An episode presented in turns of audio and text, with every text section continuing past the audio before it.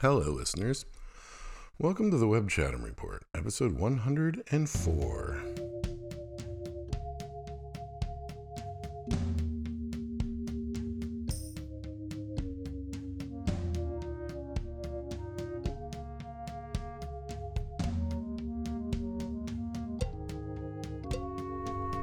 Hello, how you doing? Happy Saturday. What is new?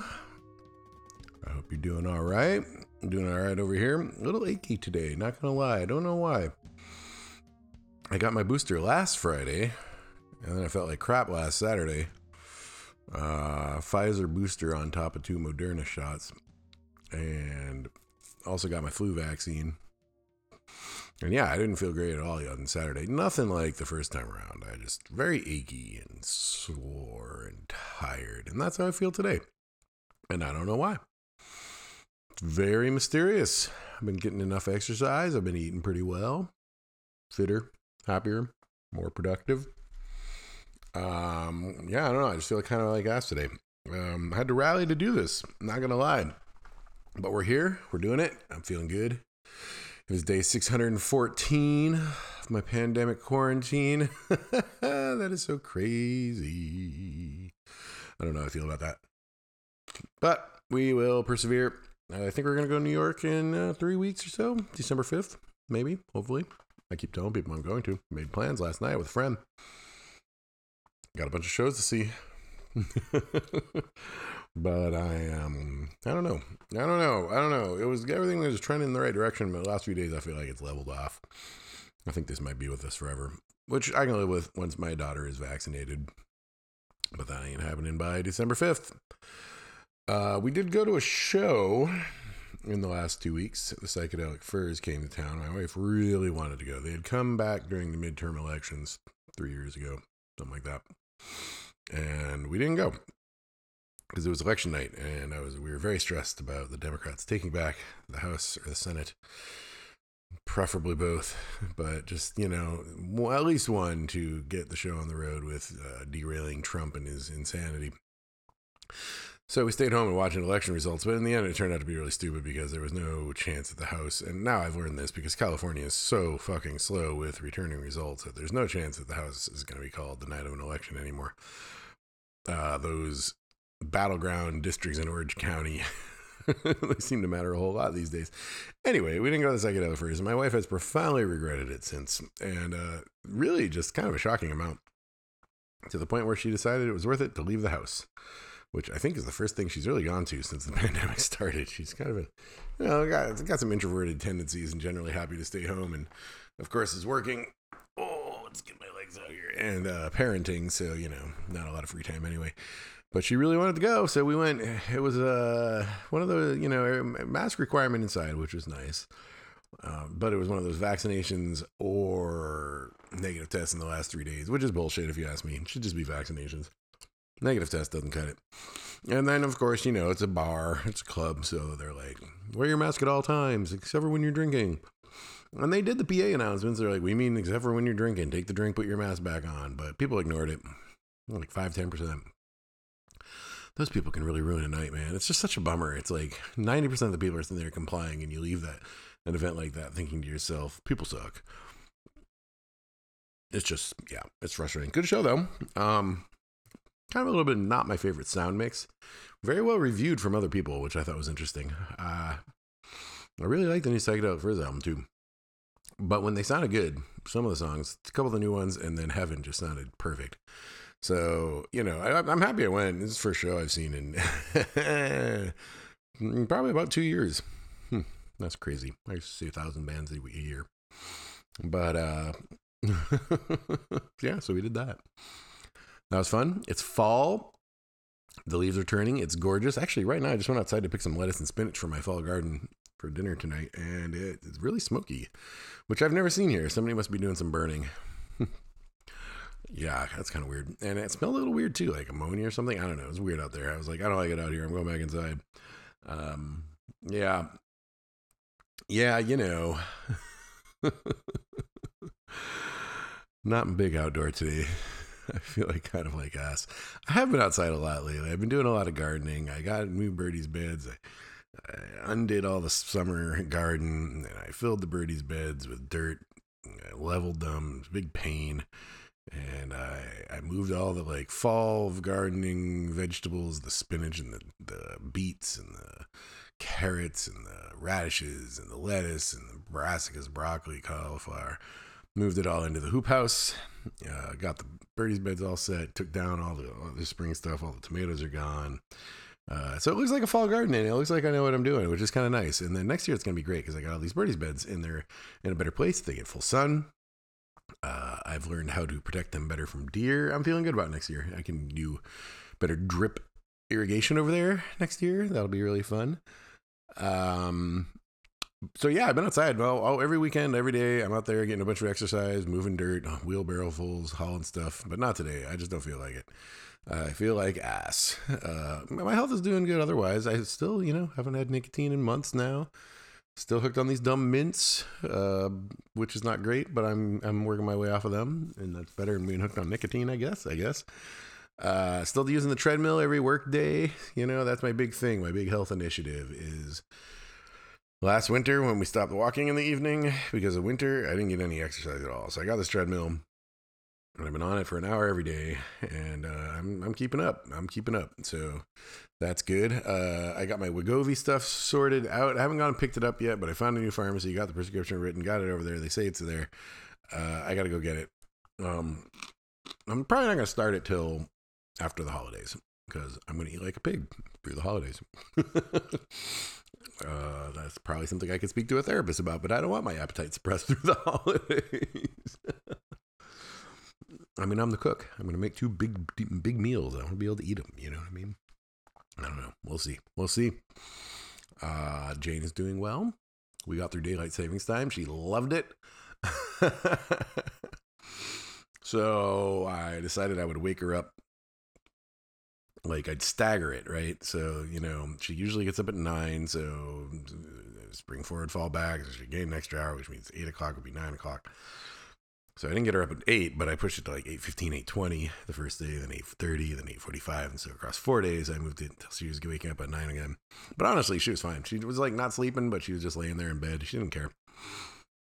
And I taught her all about it. And now she, you know, this is an interesting thing. She was like, the day it happened, I was like, she's like, she, you know, she can tell time. And one of the first things we do in the morning is we get her watch. And she puts her watch on. She says, it's 9.05 because we get her out of bed. We say hi to Grammy's house, like by opening the window and looking out at Grammy's house and waving. Then we get dressed. We put her on the diaper table. We change her diaper and we get her clothes because she's still not potty trained. It's very frustrating. Um, and then we put her watch on. And so she looks at her watch. It's always nine, about 9.05, you know. So she's like, it's 9.05. And that day, though, it wasn't 9.05. It was like 8.15. She's like, it's 8.15. And she had this look of consternation on her face. So I was like, yes, okay, let's explain this. So I explained all of daylight savings time to her. And she, she actually seemed to grasp the concept pretty quickly. She's like, the clocks have changed. They change twice a year. I was like, yes. She's like, okay. And then we went downstairs to the kitchen. And I showed her the clock and I showed her me changing it back. And then we talked about it, and I was like, "Can you say daylight savings time?" And she's like, "No, she would not say the words. Too big of a word. Too big of a word to say daylight savings time." So we go to the basement, and we change the other clock, and she's, you know, she's getting it, and we're good. And then we have the whole day, and uh, because the clocks have changed, you know, we're like not sure we're gonna get a walk in the evening because it's like dark after dinner now. It kind of fucking sucks. We've decided to keep walking in the dark, at least as long as it's warm. Jane really likes it anyway, uh, that day we did not walk because it was also raining, and uh, so we had an extra hour for daddy bedtime. Is daddy bedtime that night? Um, so you know, we get upstairs at like five thirty or something. We usually don't get up there till like six thirty, and uh, I don't really look at my phone during daddy bedtime, and I had forgotten to change the clock upstairs in the playroom. I think, and I, I thought Emma did it. So I end up accidentally putting her to bed at 7:30. And like Emma notices we're doing this, and she comes up, and she's like, "It's only seven 30. and I'm like, "Oh, we forgot the clocks change." And I get her out of bed, and we go over and we get the clock off the wall, and we change it. And she sees she sees she has another hour, and she goes and plays for another hour, and then we go to bed, and she's great. She's been talking about that all week. She's just like so excited. What did that? What happened on Sunday? The clocks changed. Daddy put me to bed an hour early. It's super cute. And all day on Sunday, I'm like, can you say daylight savings time? She's like, nope, nope. But since then, every day, what happened on Sunday? It was daylight savings time. She says it just fine. but she would not say it to me when I ask. But she can say it. So, yeah, other than that, she's really into counting down from 100 on her walk. She counts down from 100, just sits there counting. She loves counting. She's so into counting. She's into math. Uh, she's been drawing a lot of pictures of kitties. She likes drawing pictures of kitties. She said something wise the other day when she was in a sad mood. She said, It takes a while to become happy. And I was like, Yes, it does. I thought that was pretty nice. Uh, and then, yeah, she's still not interested in potty training. Emma is like doing trench warfare with the potty training, and it's slowly working. And she watched some instructional thing, and that's helping. Um, I'm trying to help. It's just really hard in the morning when I'm working and watching her and be like, you're not going to wear a diaper right now. And I just, I can't really do it. Um, so the plan is over Thanksgiving holiday to go, you know, I'm taking nine days off, I think, something like that. It's a lot, it's a lot of days off. And, uh, just go whole hog and try and get this potty training thing done. That would be nice. That would be nice. Uh, I don't even know. Actually, I don't really mind. Whatever. I've been changing diapers for four years. she lied. To, she lies about it though, man. And then she gets a rash. Like this morning, I was like, "Did you poop?" And she's like, "No." And I was like, "Can I check?" And she's like, "No." And I'm like, "Are you lying?" She's like, "No." I'm like, "I know. You. Are you sure?" I, we need to change the poop if there's poop in your diaper because you get a rash and then you rash, you get an ouchie and you don't like the ouchie. She's like, no poop. I'm like, okay, I'm going to trust you that there's no poop. You know, trust is? She's like, yes, no poop. I'm like, okay. 10 minutes later, Emma comes down for, you know, this is this morning, uh, morning daddy time, and it's weekend. And, and she had lied. And so then it looks like I didn't change her diaper. And I'm like, Jane, you lied to me. I trusted you. And then she's like, Mommy changed poop. I'm like, this is not cool, man. I mean, she doesn't mind me changing poops, to be clear. Not, I mean, she definitely, obviously prefers mommy to me in general, but I can change poops. And she just lied. And I'm just so bummed. I hate it when she lies to me. And she also has this thing where she just says opposites all the time. That is a good thing. No, it's not a good thing. Uh, water is blue. Water's not blue. No, opposite, opposite, opposite. And I'm just like, please stop saying opposites. But we are making some progress. Sometimes I'm like, you're being mean, you're yelling, and you can get what you want by asking and saying please. And she can actually get under control. It takes a supreme amount of effort, and it only happens like one in 10 times, but she can do it. And she did it this morning. She was yelling at me where I was setting the kitty down when we were doing diaper. And I'm like, could you just stop yelling at me and you could ask nicely where you want me to put kitty? She's like, put kitty there, please. And I was like, yes, okay. Like she could do it. And I was like, thank you. Thank you. I gave her a little kiss, and made her proud. Uh, yeah, anyway, she's good. I like my daughter. She's pretty cool. What else is going on? Work is pretty good. Uh, anything really happening exciting at work? Uh, mm, not too much. Renewing the insurance. It's very, very exciting. Very annoyed with the insurance company. They gave me two days over this holiday weekend. You know, we have Veterans Day off. Uh, to fill out like 100 pages for insurance application. I'm just like, this is not cool. So like this other broker friend of ours has been trying to get our business. Uh, I was like, all right, well here you go. Apparently this insurance expires in like a week. And I am very sorry that I didn't give you more time, but these people usually gave me more time and they didn't this year. Come to think of it, that's probably why they did it, is so that I don't have any time, so I can't get a different broker. So she might be able to beat them. We'll see. Uh, yeah, I don't know. You know what what's going on at work our big secret plan, making progress, uh, just plugging away, plugging away at work. I like my job. I, it's it's interesting. It's a the master plan is going very slowly. I'm not gonna lie. It's very frustrating that it goes very slowly, but the master plan is going according to plan, and it is a very ambitious master plan, and it is generally working, and that is kind of a miracle. And so what happens, the effect day to day is like it's a bunch of people working against a master plan that makes progress against a master plan. And generally it's kind of amazing that the master plan is still working. It's hard to believe it's always working and it goes so slow. Sometimes you can get up and lost in your head and convince yourself that the master plan is not working anymore. Uh, and you get a little like, you know, freaked out. But then something happens and you're like, no, that is concrete evidence that the master plan is still working. We are on track. And it's really weird. So it's like a job and you're just working. It's like, it's like if the job was you're sitting in front of a mountain and you got a shovel and you got to dig the mountain away. But once you dig the mountain away, the whole world's changed and you become a billionaire or something. So you're like, okay, well, I got to just got to keep digging at this mountain at my own pace. It's going to take a really long time, but it's still working. The mountain's still moving. it's kind of a weird metaphor, but yeah, that's kind of how work is. Uh, yeah, I like it. I like it. Uh, let's see. And then uh, I guess uh, the last thing is we got the good morning, hello, how are you book. I've been working on that uh, with Lisa Carver. She is doing an edit on it. Uh, she will have the edit to me on December 1st, she says. So uh, 17 more days. Uh, this is really part one. It goes up through when I went to Alaska for my dad's funeral. She really likes it. She's the only person that's read it in real time in the edited form. And so I don't know. We'll see. I'm excited. It's almost done. Um, I mean, it won't be almost done once she gives you that. I gotta like make it into a book and get it up on Amazon and do a pre-sale for friends. And but it's not inconceivable that it will be done for Christmas. So that's pretty cool. That makes me happy. Uh, and I got another new project I'm working on with my friends, Doug and Flood and Catherine. And uh, I can't really talk about it yet, but it's a great project and it's super fun. And it's been really, really good time working with friends on that. You know, not to imply that the people I work with at time about aren't my friends. I mean, they are my friends. But um, I miss Doug. It's been good. It's been good working on this thing, this weird thing we're doing together. It's kind of funny too.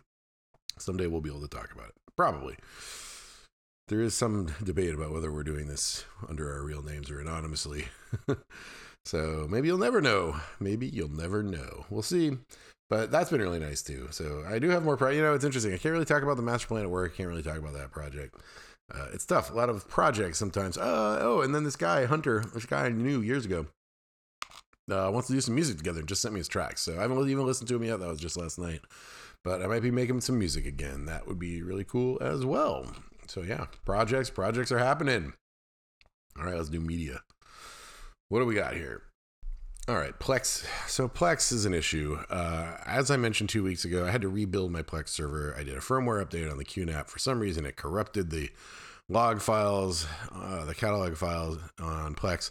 And I made the call that it was easier to rebuild the libraries than try and uncorrupt the catalog files. And I think maybe I re- made the wrong call because some of my people, you guys that I've shared the Plex libraries with, it's working fine. But several of you have had problems reconnecting to the Plex libraries. Um, most of the time, it's fixed if you ping me and ask me, and I can re add you. Uh, you can also try and just deleting it and re adding it yourself. But yeah, I, I regret that because it's causing everybody a bunch of grief. So I think next time this happens, I will grab the catalog files and restore the entire Plex directory from Backblaze versus rebuilding it.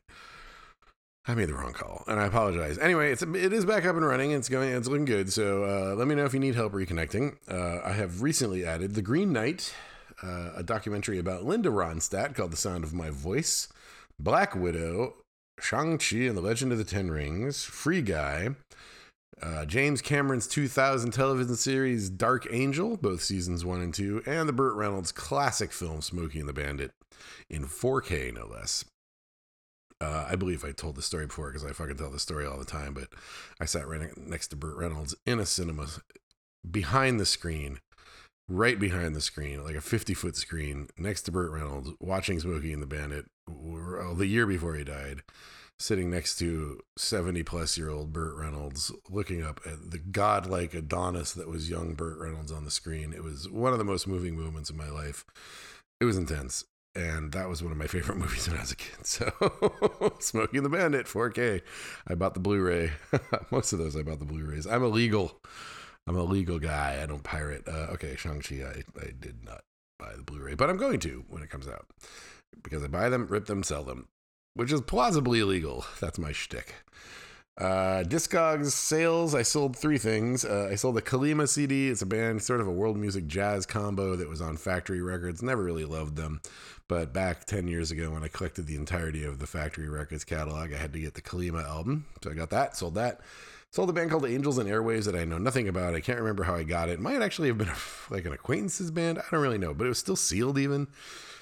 Um, so I sold that, and then I accidentally bought two copies of the Saint Etienne's new album. I've been trying to tell you on blue vinyl. I sold the extra copy, and uh, no diss on that album though, man. That Saint Etienne album is like one of the best albums of the year. Fantastic. Uh, new vinyl, fair amount of new vinyl.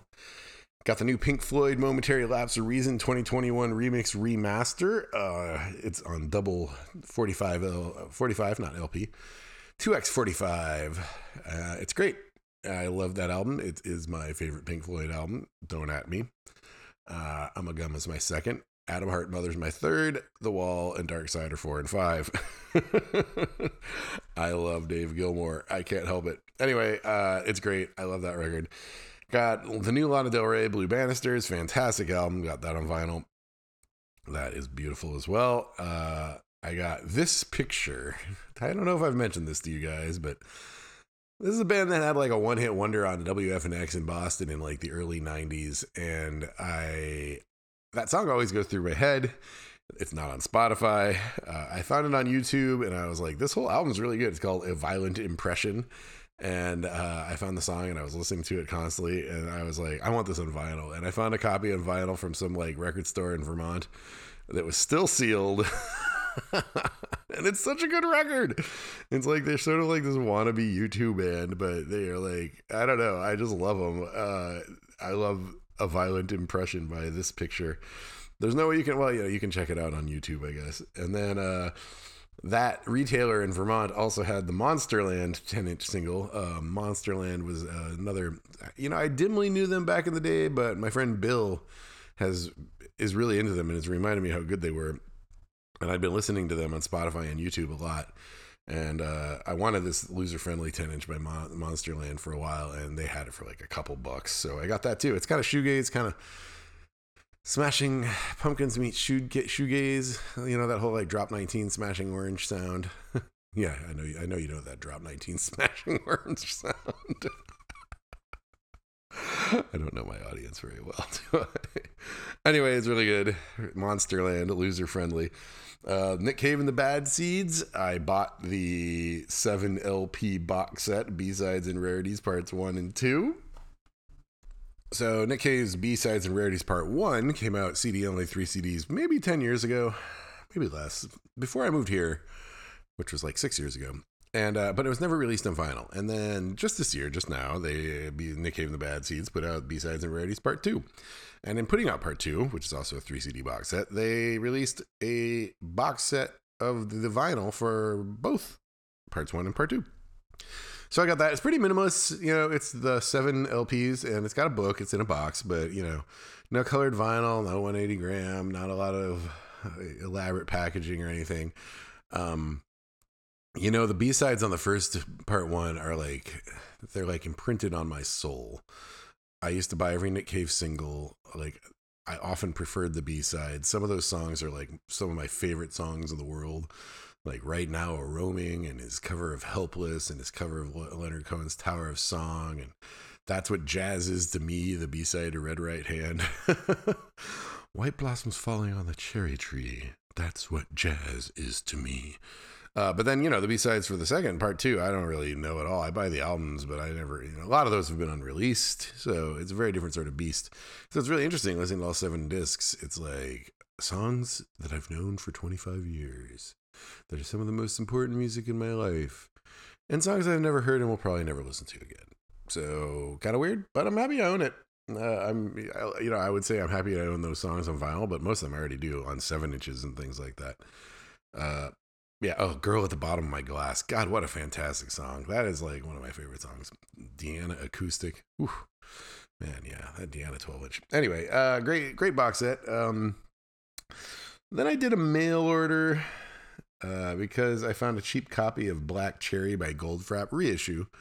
Uh, and I really love that record. And that that seller also had Felt Mountain reissue by Goldfrapp on vinyl and Spiritualized Songs A and E, the one Spiritualized album I never owned on vinyl, the original pressing, and then Dead Can Dance Spirit Chaser, the other the uh, one Dead Can Dance album I never owned on vinyl. So I just picked all those up. It's pretty they're not cheap and not expensive, mid priced range. Uh, and those all just came yesterday, so I haven't really re-listened to all those yet. The War on Drugs, I Don't Live Here Anymore, new album from The War on Drugs, fantastic record, really into it. I would say it was the album of the week, except for the Taylor Swift album came out this week, but I guess the War on Drugs album came out last week. Uh, I listened to that a lot. So there's not a lot actually new music I listened to this week because I was listening to The War on Drugs so much, and then I was listening to Taylor Swift so much. Oh, and Blue Banisters, my God, I listened to that like 30 times in the last two weeks. But that's all the new vinyl. And here are the other albums I did listen to in the last week, two weeks. Uh, Flower Traveling Band. Julian Cope wrote a book.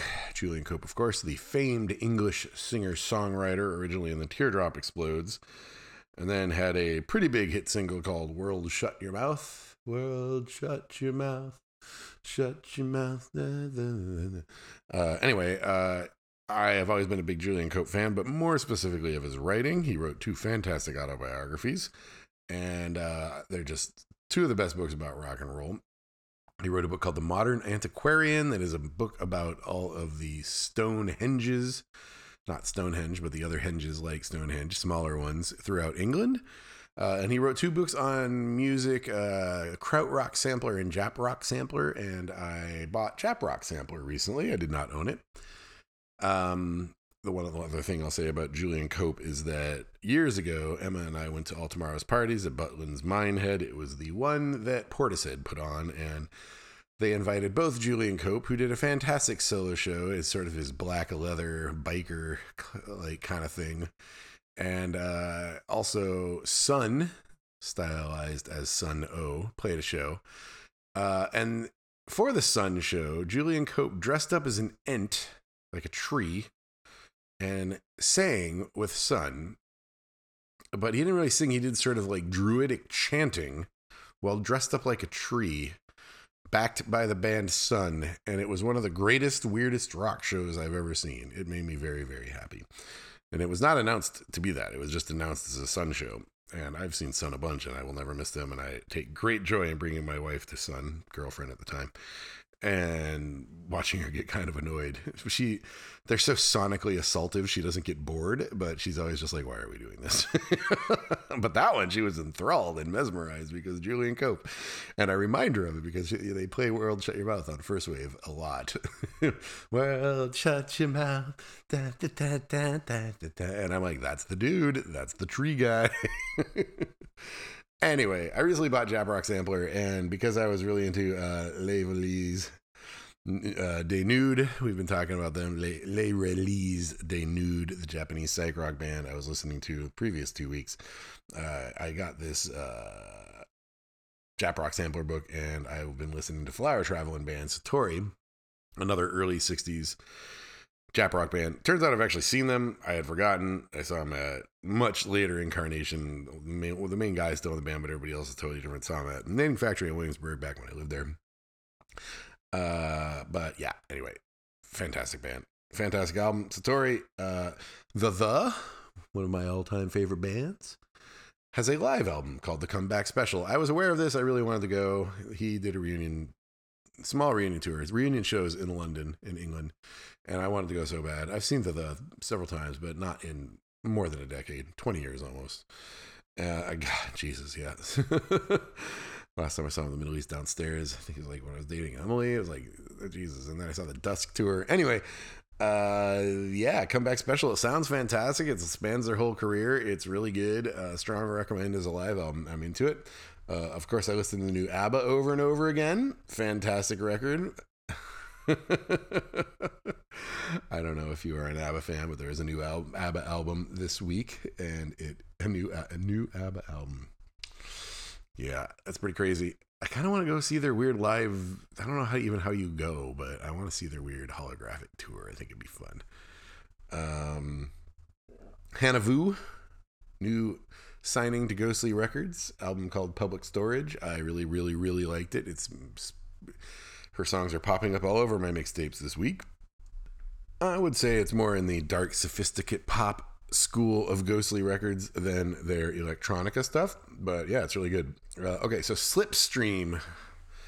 My friend Michael, who is aware of how big of a spiritualized fan I am, uh, alerted me to this Slipstream record.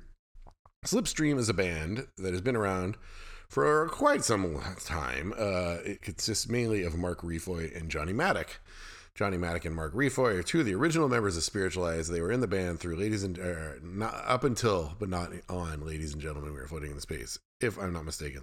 They're on Laser Guided Melodies. They're on the Medication single, and I'm pretty sure they're on Pure Phase. Anyway, they had albums back then. I bought them. They toured America. I saw them. They stayed at my house in Allston when they came to play Boston, and. Uh, but I did not know they were still a band. And apparently, they just put out like one record a decade. They do a lot of other stuff. Uh, but yeah, the album's called Liberty, and I really enjoyed it. It's very drony, very happy drone, slow, happy drone. Really into it. Uh, ESP Summer. ESP Summer is the long running collaboration between Ian Masters, formerly of the Pale Saints, and Warren DeFever, formerly of His Name is Alive, two 4AD all stars of the early 90s. Both uh, been doing this on and off for years. It's more avant garde psych. Uh, the new one is called Kingdom of Heaven, and I loved it. You may not. It is drony, noisy psych rock. Uh, very slow, kind of uh, dirty, grungy. But I really enjoyed it.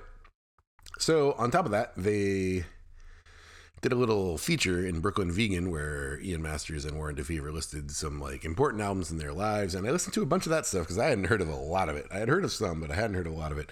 So I listened to the Electric Prunes, Mass in F minor, which is like a drony krautrock thing. Uh, Kuumba Toudie Heath, uh, the album Kawaida, which was a jazzy world music thing. Uh, Kudsi Erguner and Suleyman Erguner, Sufi music of Turkey. My mother in law gave me a lot of shit for that one when she came in to get Jane one morning. It was just like Turkish Sufi flute music, but I really enjoyed it. Uh, Caetano Veloso, uh, the album's called Araçá Azul, which is like a 70s psych rocky thing. Much more up my alley. Very krautrock, psych rock, psych rock. I really loved it. Kannibal Komix with K's self-titled album Kannibal Komix that one is kind of like sunshine poppy psych rock uh, i really enjoyed it so i listened to all of those because of ESP Summer's article in Brooklyn Vegan, and I enjoyed them all. I checked out the new Snail Mail, which is a very good record called Valentine, and I love it. But uh, I was a little put off by something she said in an interview about not being an artist if you don't write your own music. I don't know. I think she accidentally misspoke. She tried not to offend, but she she kept saying, "I don't mean to offend." No shade, but then she said you're not an artist if you don't write your own music, literally, explicitly. So it was a little weird. Uh, made me upset, but uh, it is a great record, and I enjoy it very much. And she's only like 20 something, you know, mid 20s. I don't know. She's really young. So I look forward to a very, very impressive long career from her. Uh, and then the War on Drugs album, and then Cannons. This band was discovered by my friend Nick Dadio's son, Henry who is 10 or 11, maybe 12 now, 10, something like that. Uh, and they're really good. They're synth poppy, they're a little drony. I love them. Uh, the, the album that he, the song that he found was on the album Shadows, which I listened to, and they had one other album called Night Drive. I listened to them both. Great band, Cannons. C A N N O N S.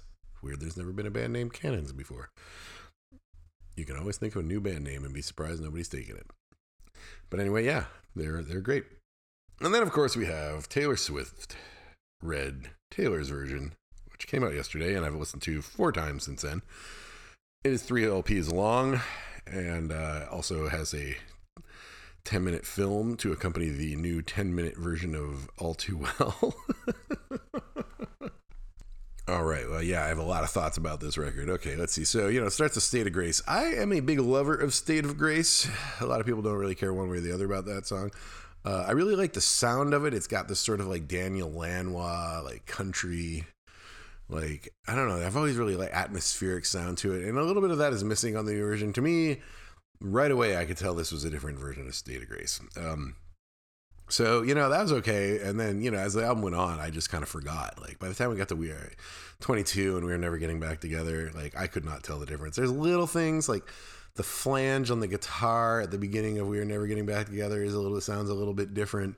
There are things here and there. Um, and then, you know, if you really, really know and love a song, you notice the differences. If you just kind of dig it, you don't really notice. If it was on at a party, you wouldn't really notice. Some of them, like, I actually really like the first time. No, the last time. Sorry, the one she does with Gordon Lightbody of Snow Patrol. Uh, a lot of people don't like that song, but I love it. And honestly, I can barely tell the difference. There's one part in the whoa, whoa, whoa, whoa, which I think they made better because that part was a little weird on the original.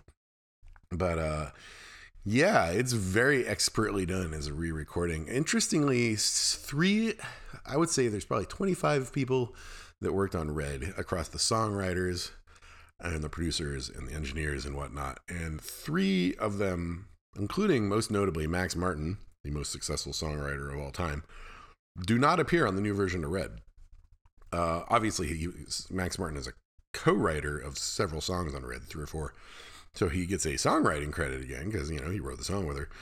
but he's not there as a producer. Uh, Schellenbach or somebody else would produce produced and mixed instead of Max Martin, and then these two other guys too. Now Max is a busy man. He is incredibly successful. He's actually substantially more successful than Taylor Swift by the numbers. Um, so you know maybe it's conceivable he's like ah, I don't have time I'm busy with something else. Although recently I looked at his his current output it seems to be like pretty reduced. I don't know. I really wonder what's up with Max. Uh, and then the other two, of course, I don't know. They're not. I've never heard of them. I mean, they're they're successful. I looked them up on Wikipedia. They've done some other stuff, but like, it's very weird to me. Did they say no, or did she not ask? That is the story I want to know about Red Taylor's version. Uh, and then we have the 10 minute long new version of All Too Well, including a video, a 10 minute short film. uh, and so it's interesting, like the song version all these extra verses of All Too Well really don't paint a great picture of Jake Gyllenhaal, the subject of All Too Well, as everybody knows. but interestingly, you know, really, it's like he's like self-absorbed. He's treating her like a little kid, and he doesn't show up for her twenty-first birthday party. Those are kind of his main offenses. But he's not. He's just like she's just like you're mean. He's mean to her, basically. You know. Uh, but then she makes this video of All Too Well, and uh, they get she gets these actors to play them effectively. Maybe not, but I mean, you know, she's making close to autobiographical as she really can here. And they, you know, the, the song breaks, and then they she shows their like one of their arguments, and it's like he's not nearly as at fault in the video as she implies in the song. He's just kind of like was hanging out with his friends and was a little bit less of attentive than he should have been. And she gets upset and they fight a little bit. And he he's the one that sort of breaks the fight up. I don't know. It's really weird. So everybody's like mad at jake gyllenhaal again today but i'm like i don't know man. I think in a way this video is her saying that like maybe i was just a kid and maybe i like blew this out of proportion but in doing so, of course, Jake Gyllenhaal is now running around uh, being hated by everybody in the world again this week. Though on the other hand, there's this sick burn of a line about how like he gets older and his girlfriends stay the same age, and apparently the girl, you know, he's like ten years older now, and the girl he's dating is twenty five. So, eh, mm, mm, mm. Anyway, I wrote a whole essay this week to coincide with the release of the album for the Why Is This Interesting newsletter about Taylor's re recording project, why she's doing it, how this whole thing came about. So if you're interested in that, go ahead and Google that and check it out. Television. We finished ted lasso season two. Uh, i enjoyed it very much. I thought the ending especially the two sort of like little codas on the ending were really dumb. Uh, yeah the nathan subplot didn't really do it for me but by and large i like the show a lot as well the second season i'm still really into it uh, still watching snl tonight taylor swift is on very exciting uh, i don't remember oh yeah it was kieran culkin he was funny I don't remember who the musical guest was, but uh, it was fine. oh, the oh my god, the Cecily Strong clown abortion thing was intense, right? That was that was worth watching. That was amazing. Uh, then we are still watching Mythbusters. We are almost done. I bet we'll be done by the time I talk to you next. We are on the second to last season, but the seasons get much shorter.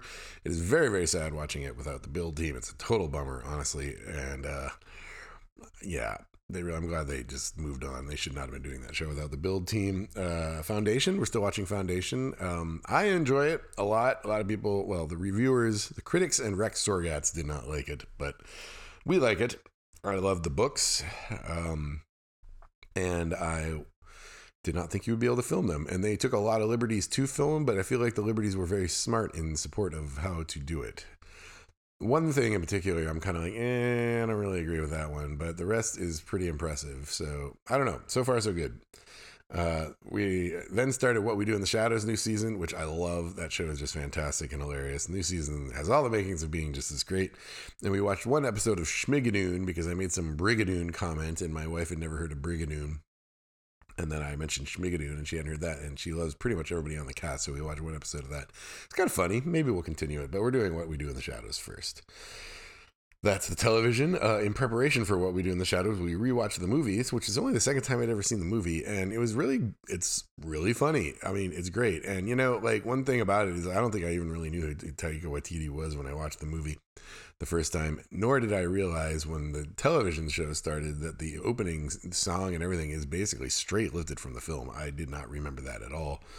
Uh, but it's just you know it's great.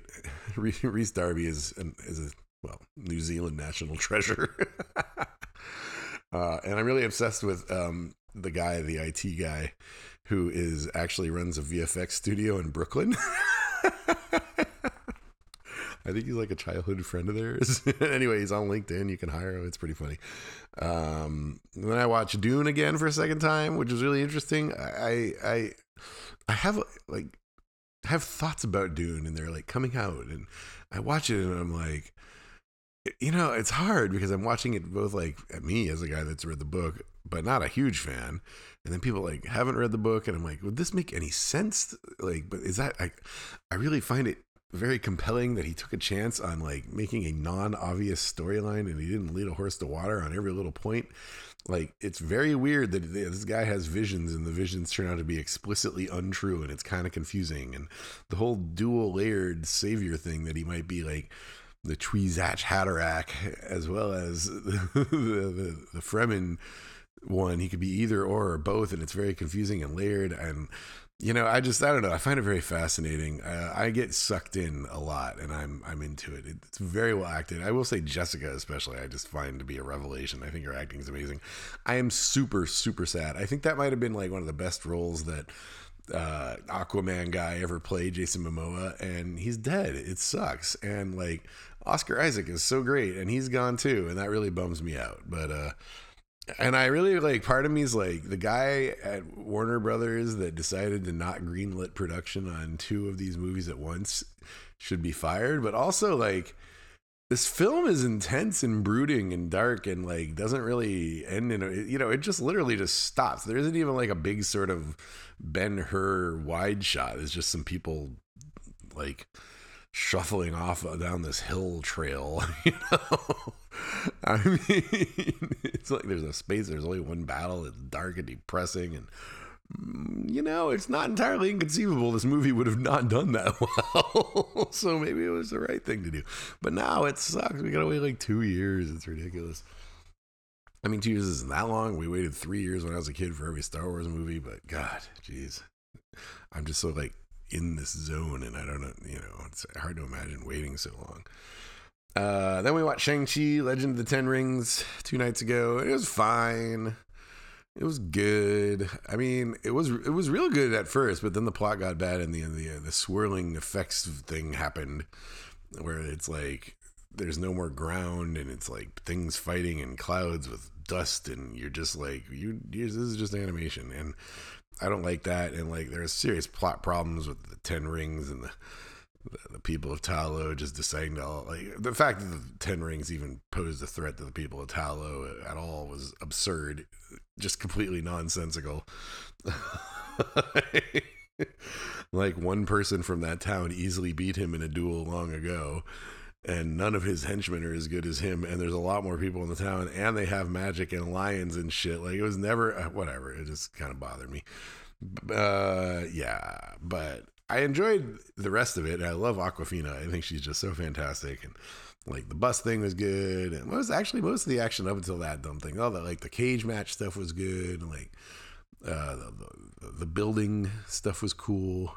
But yeah, that the last last third of the movie was just dumb, just dumb but not as dumb as the next movie I watched this time, which is No Time to Die, that James Bond movie, which is basically the last James Bond movie made over again. It's like, oh, hey, plot twist: James Bond is old, like you just did that last movie.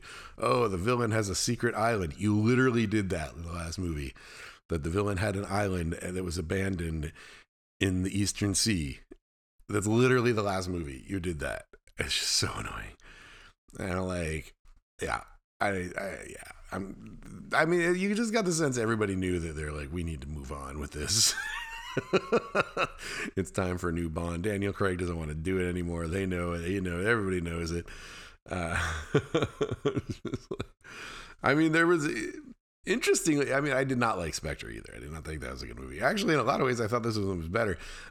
A lot of the film, I was engaged, like up until the last third again. But um, and then of course the very end was engaging but but just it suffered from some plot problems like where was 007 and that whole norway fight like why you know i just yeah uh, a lot of characters' motivations weren't adequately explained. Like the main villain, Rami Malek's character's motivations were not adequately explained. I have no idea what the scientist was doing, why he was doing what he was doing. It makes no sense. Like the actual evil plot was unclear. like, like the evil plot to kill millions. Compare that to like I don't know, like Winter Soldier's evil plot to kill millions, where at least it was coherent and it made sense, right? This one, it's not like despotic, like nihilism. Like you think maybe it's idealism, and then they're like, the first buyer is on their way. You're like, wait, what? There's buyers? You're doing this for profit? What? Like, uh, it's just made no sense. Yeah. Anyway, uh, that's it for movies. Um, boop, boop, boop, books, books. I finished A Drink from the Well, The Struggle for Racial Equity at the Nation's Oldest Public University by Geeta N. Kapur, a book about the history of the University of North Carolina, which was intensely interesting and made me realize how racist the administrators, the trustees, now called the Board of Governors of that university, are. The most striking thing about the end of that book was that there was no point where it all got better. like the civil rights era happened and like the civil rights act and then the university fights it from the day that the civil rights act is passed through the 90s not through the 90s but into the 90s they were fighting the civil rights act at unc and then you know there's the whole silent sam stuff that's happened since we lived here and then the trustees just giving millions of dollars in the statue to a bunch of avowed racists that made a lot of sense. That was super cool. Like it's just never stopped. And then of course, you know, it's not in the book because it's happened since then. But the the whole thing with you know Nikole Hannah Jones, it's depressing. It's just depressing. Anyway, after that, I read LaserWriter II by Tamara Shopsin. Tamara Shopsin is one of the owners of Shopsin's Restaurant, which is a fantastic breakfast joint in the Lower East Side, New York, that I used to go to all the time and I love. But she's an artist, an illustrator, and a writer. And she wrote this book that is effectively a history of Tekserve, the Mac repair place in West Village that everybody in New York knows and loves. The place is amazing. Uh, and it's got a, like a novel in it, and then it's got some weird personifying of printer parts in it, and uh, but it's a lot of history of Tekserve and Apple too as well, and it's just really like a, a warm trip down memory lane, shrouded in romance and poetry. Basically, it was a great book. I really liked it, so I'm gonna buy actually. I think I'm gonna buy a print copy of it. I've been meaning to do that. I read it on Kindle. Uh, and now I'm reading The Dawn of Everything, A New History of Humanity by David Graeber and David Wengow. Wengrow, excuse me. This book, I just started it two days ago, so I'm not very far into it. It's 700, 800 page book. I'm only like 20 pages into it. Uh, Graeber and Wengrow worked on this book for 10 years. They turned in the manuscript just before David Graeber died last year. Uh, it is basically a complete rethinking of the history of humanity. Uh, sort of rejecting the Hobbesian and Rousseauian philosophies of mankind, of humankind, and looking to archaeology, anthropology, and philosophers from the non Western tradition to make a new history of humanity. I haven't got very far in, but I'm already completely bought in, and I am very, very excited about it. And I'm sure we'll talk about it a lot more in the coming weeks because it's going to take me like a month to read the thing.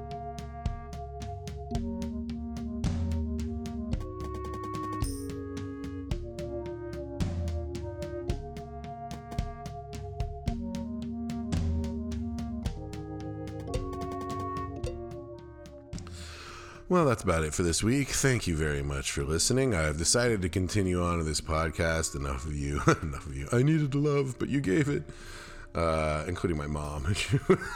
We're like, keep going, so I will. Thank you for your kind words. I'm in a much better mood, even though if I f- don't physically feel awesome, but that'll be better next week too. Talk to you soon. Take care. Be well.